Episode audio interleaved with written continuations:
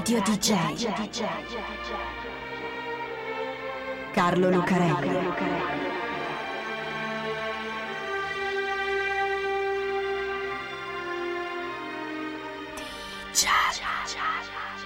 Carlo Lucarelli presenta Di Giallo, il radiodramma di Radio DJ.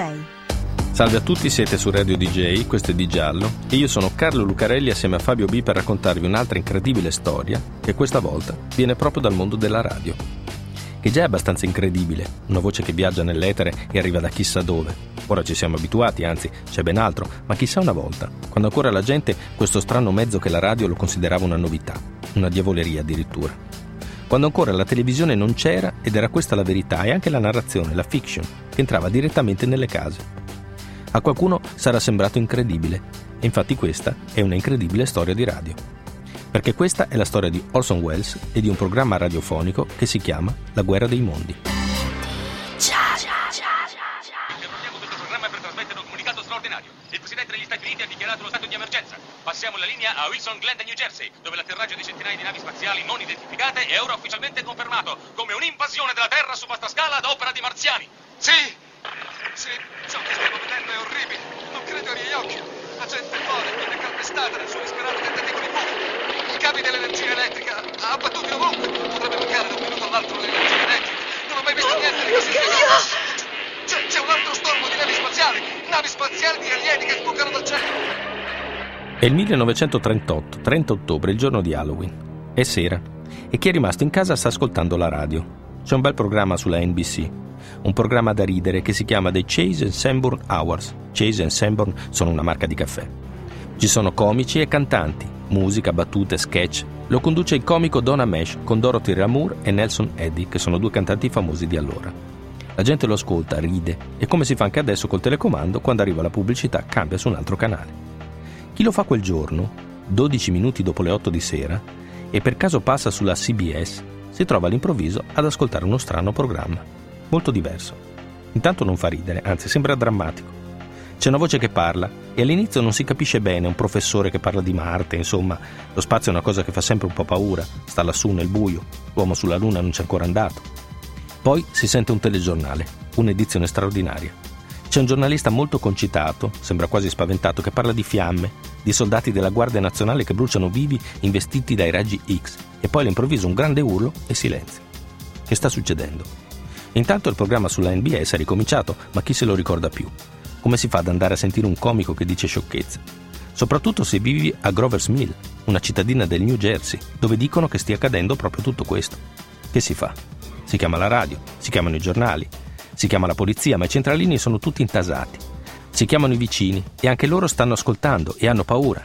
Sì, ci sono quelli che sembra che non gliene freghi niente, ma stavano ascoltando Don Ameche e le sue battute, oppure non capiscono quello che sta succedendo. E allora fuori, per le strade di Grover's Mill, dove c'è un sacco di gente, auto che intasano le strade, gente armata anche, con i fucili da caccia, tutti eccitati, tutti spaventati. Alla radio parlano di una guerra, parlano di un'invasione dallo spazio. I marziani che sono dappertutto hanno lanciato un missile proprio lì a Grover's Mill, sparano con i raggi X e infatti ecco qualcuno che grida che ha visto i bagliori laggiù fuori dal paese. Ma dov'è la Guardia Nazionale? Dov'è l'esercito? Non c'è. Infatti la radio ha detto che i marziani l'hanno distrutto, c'è solo la polizia che cerca di contenere la folla. Dicono che non è successo niente, ma di sicuro è perché vogliono limitare il panico, vogliono coprire la verità, ma non possono farlo, non possono negare l'evidenza. È nata un'invasione di marziani, è nata una guerra tra i mondi. Poi all'improvviso qualcuno grida che sta arrivando il gas, lo ha detto la radio. I marziani diffondono un gas tossico che uccide la gente e allora ecco che cominciano tutti a tossire e il gas lo sentono, li prende alla gola e bisogna scappare. Succede tutto questo quella sera del 30 ottobre del 1938, la sera di Halloween, quando la gente a Grover's Mill e in tutti gli Stati Uniti si lascia prendere dal panico per l'invasione dei marziani, perché lo ha detto la radio. Solo che non è vero. È un programma molto realistico, ma la gente non lo sa o non lo capisce e ci crede. Orson Welles è un giovane attore di teatro molto bravo e molto originale.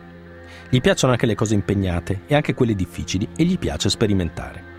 Più avanti diventerà anche un grande regista di cinema, oltre che un attore sempre più grande, ma allora, alla fine degli anni 30, quando ha ancora 23 anni, la sperimentazione per lui è la radio. Ha messo su questa compagnia assieme al regista John Houseman, che ha diretto molti dei suoi lavori a teatro. Mercury Theatre si chiama. di cui fanno parte tanti nomi noti allora e in futuro, come Vincent Price, uno dei protagonisti del cinema horror e non solo, o come Joseph Cotten e Anne Baxter. Mettono in scena drammi e commedia teatro, ma hanno anche questo programma alla radio della CBS, Mercury Theatre on the Air si chiama, 60 minuti in cui trasmettono una riduzione di un libro famoso. Dracula di Bram Stoker, L'isola del tesoro di Stevenson, Il conte di Montecristo di Dumas, Oliver Twist di Charles Dickens e anche Il giro del mondo in 80 giorni e Sherlock Holmes. Programmato per quel 30 ottobre c'è un libro di H.G. Wells, un grande autore di fantascienza e non solo, che si chiama La guerra dei mondi. È un racconto lungo ambientato nell'Inghilterra di fine Ottocento, l'epoca di Wells, che parla di un'invasione di alieni venuti da Marte, che mettono a ferro e fuoco la Terra sterminando quasi la popolazione mondiale, finché non vengono sconfitti da un banale virus dell'influenza. A Orson Welles, omonimo dello scrittore ma non c'entra niente, e il suo amico Houseman piace sperimentare. Non è che prendono i libri e li leggono così in fila, pagina dopo pagina. Ne fanno una riduzione teatrale, tagliano, compongono. E siccome queste sono cose da farsi alla radio, si adattano al nuovo mezzo e ne sfruttano le potenzialità. Per esempio, Orson ha già fatto la parte di un giornalista radiofonico in un paio di opere teatrali e si è appassionato a quel modo di raccontare così diretto, così sonoro. Non solo, ci sono stati altri esperimenti di narrazione per radio, di radiocronache teatrali, come quando Herbert Morrison aveva raccontato il disastro del dirigibile Hindenburg, lo Zeppelin che si incendia nei cieli degli Stati Uniti, bruciando 35 passeggeri. Ecco l'idea. Raccontare il libro di H.G. Wells, lo scrittore, come se fosse una radiocronaca ambientata ai giorni nostri, con tutto quello che la radio offre, rumori, suggestioni sonore, voci. Howard Koch e Anne Froelick, gli scrittori della compagnia, lo mettono insieme. Orson e Houseman lo adattano e poi Orson ci ripensa. È noioso, dice. La gente si stuferà subito e smetterà di ascoltarlo. Però ormai il 30 ottobre non hanno altro di pronto, quindi per forza, anche se insulso e noioso, bisogna trasmettere La guerra dei mondi. Di Giallo. Strane storie, sorprendenti e misteriose. Alle 8 di sera del 30 ottobre del 1938 la normale programmazione musicale della CBS interrompe. Stava suonando Ramon Keio, davvero, dal vivo, quando smette all'improvviso. È fatto apposta. A quell'ora inizia il programma del Mercury Theatre. Gli attori e i tecnici sono tutti pronti al 20° piano di un grattacielo di Madison Avenue a New York, dove ci sono gli studi della radio, ma non lo dicono, non fanno nessun annuncio. La musica si interrompe e si sente la voce di uno speaker del telegiornale. Non è vero, è un attore, ma la gente non lo sa. Signore e signori, vogliate scusarci per l'interruzione del nostro programma di musica da ballo. È successo qualcosa di strano poche ore prima. Gli astronomi di un osservatorio che sta vicino a Chicago hanno notato strane esplosioni di gas sul pianeta Marte. È una strana notizia, un po' inquietante. La musica di Ramon Keio riprende, ma poi si interrompe subito. Stanno succedendo strane cose su Marte. C'è anche un astronomo di Princeton, il professor Pearson, uno famoso, uno dei massimi esperti di Marte, che si va a intervistare e parla della possibilità della vita su quel pianeta. Anzi, di una grande civiltà marziana, con una tecnologia avanzata. Inquietante anche questo, soprattutto perché la gente non sa che il professor Pearson non esiste, è Orson Welles. Poi arriva un'altra notizia. È caduta una cosa vicino a Grover's Mill, nel New Jersey. Un meteorite a forma di cilindro, dicono. Una unità mobile della CBS è andata sul posto ed ecco che l'inviato, Carl Phillips, si collega. Non è un meteorite, è un oggetto, sembra un razzo. Infatti ecco che la cima del cilindro ruota su se stessa come per svitarsi. Intanto si sentono le voci dei presenti, che urlano per la sorpresa. Qualcuno urla state indietro, toglietevi da laggiù e boom, il rumore della testa del cilindro che cade. Nell'oscurità vedo scintillare due dischi luminosi, dice il giornalista. Sono occhi? Sì. Sono gli occhi di uno strano essere con i tentacoli che spara una specie di raggi X, incenerendo tutti quelli che si trovano attorno, compreso Carl Phillips, che fa un urlo e poi più niente, silenzio.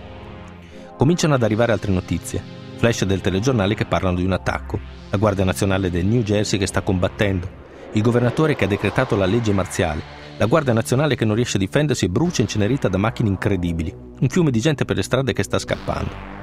C'è un collegamento con una batteria di artiglieria che sta sparando contro le astronavi marziane. Il giornalista cerca di intervistare un artigliere, ma poi qualcuno grida che sta arrivando una strana nebbia nera diffusa dai marziani. Sembra un gas, è un gas tossico, e tutti cominciano a tossire, anche il giornalista, e il collegamento si interrompe di colpo. Alla radio adesso parla un politico, che ha una voce che assomiglia a quella del presidente Franklin Delano Roosevelt, ma non è lui. È il ministro degli interni che parla di un'invasione della Terra da parte dei marziani, una guerra tra mondi. L'ultimo collegamento è con un altro giornalista della CBS, è finto anche lui ovviamente, un attore che si chiama Ray Collins, ma chi ascolta la radio non lo sa. Sente uno del telegiornale che dice di essere sul tetto del grattacielo della CBS. Dice che New York è invasa dai marziani, che stanno mettendo tutto a ferro e fuoco con i raggi X e il gas tossico. 5 grandi macchine che attraversano l'Hudson River, la gente che scappa come topi. E alla fine, soltanto la voce di un operatore che ripete 2x2L, chiama CQ. Isn't there anyone on the air? C'è nessuno in contatto? Isn't there anyone? C'è nessuno? Con una pausa in mezzo, molto drammatica. A questo punto arriva l'annuncio. Siete sulla CBS, questo è il programma Così Così, e ritorna Orson Welles che racconta la fine del romanzo, con i marziani sterminati dall'influenza. Fine. Orson e i suoi chiudono la baracca e se ne vanno a bere in un bar, sperando che il programma non sia stato troppo noioso. Il giorno dopo, però, scoprono che non è stato così, proprio per niente. Già appena c'è stato il primo collegamento con il falso giornalista Grover's Mills, quello che urla e poi silenzia, molta della gente che stava ascoltando si è attaccata al telefono e ha cominciato a chiamare amici e parenti. Ma l'avete sentito anche voi cos'è successo? L'ha detto la radio. Poi cominciano in tanti a chiamare i centralini della CBS, ma anche i giornali e il centralino della polizia. Tante telefonate, migliaia di telefonate. Che è successo? Niente è successo, è un programma alla radio. La gente non ci vuole credere, ci state nascondendo le cose. Uno dei giornalisti della CBS lo giura ai suoi ascoltatori, è un programma alla radio, vi ho mai mentito, potete credermi. Ma sono in tanti a non fidarsi. Se era un programma finto, perché non c'erano le interruzioni della pubblicità? Perché il programma di Orson Welles è così, senza pubblicità. Qualcuno ci crede, ma qualcuno no. C'è gente che prende la macchina e va a vedere nel New Jersey. C'è un geologo di Princeton che va a Grover's Mill per osservare da vicino il meteorite a forma di cilindro. Ma ci sono anche pazzi esaltati che vanno a Grover's Mill con le armi. C'è addirittura un gruppo di fanatici che vedono nel buio il silos per l'acqua di un contadino, lo scambiano per un razzo dei marziani e si mettono a sparare. È una situazione di panico che si autoalimenta, perché la gente che va a Grover's Mill, così di notte, vede l'altra gente che è appena arrivata, anche loro nel panico. E allora pensa che ci sono davvero i marziani, se no che ci fa tutta questa gente per la strada? C'è un sacco di gente che si fa suggestionare così tanto che crede di vedere davvero i bagliori dell'esplosione e molti scappano, convinti di sentire davvero l'odore del gas. E poi succede una cosa ancora più incredibile. A Concrete, una cittadina nello stato di Washington, proprio mentre la gente sta ascoltando il programma, il generatore di una fabbrica va in cortocircuito con una fiammata e salta la luce in tutta la città. È una coincidenza. Ma no, eccoli, sono i marziani che arrivano. Un sacco di gente si fa prendere dal panico e c'è un tizio molto religioso che carica la moglie in macchina e la porta dal suo parroco a chilometri di distanza per farsi dare una benedizione prima di morire. Fa benzina in una stazione e quando se ne va, senza pagare, dice al commesso che lo insegue che te ne fai dei soldi, tanto moriremo tutti. Alla fine la gente si calma e fatti i conti non sono stati poi così tanti a farsi prendere effettivamente dal panico. Anche se dei 6 milioni di ascoltatori, più di 1,5 milioni ci ha creduto davvero. Da quel giorno Orson Welles diventa famoso, citato nell'arco di un mese da migliaia di articoli in tutto il mondo, citato anche da Adolf Hitler nella Germania nazista, che critica la credulità americana. Perché quello è il 1938 e tra un paio di anni ci sarà davvero la guerra, rumori di esplosioni alla radio, notizie terrificanti in Europa e poi anche per gli Stati Uniti, quando i giapponesi attaccheranno la base di Pearl Harbor. Dicono che quando la radio abbia trasmesso la notizia dell'attacco giapponese, che trascinò anche gli Stati Uniti nella Seconda Guerra Mondiale, ci sia stata parecchia gente che non ci ha creduto. Non sarà mica quel matto di Orson Welles che ci sta facendo un altro scherzo. Radio DJ. Carlo Lucarelli. DJ.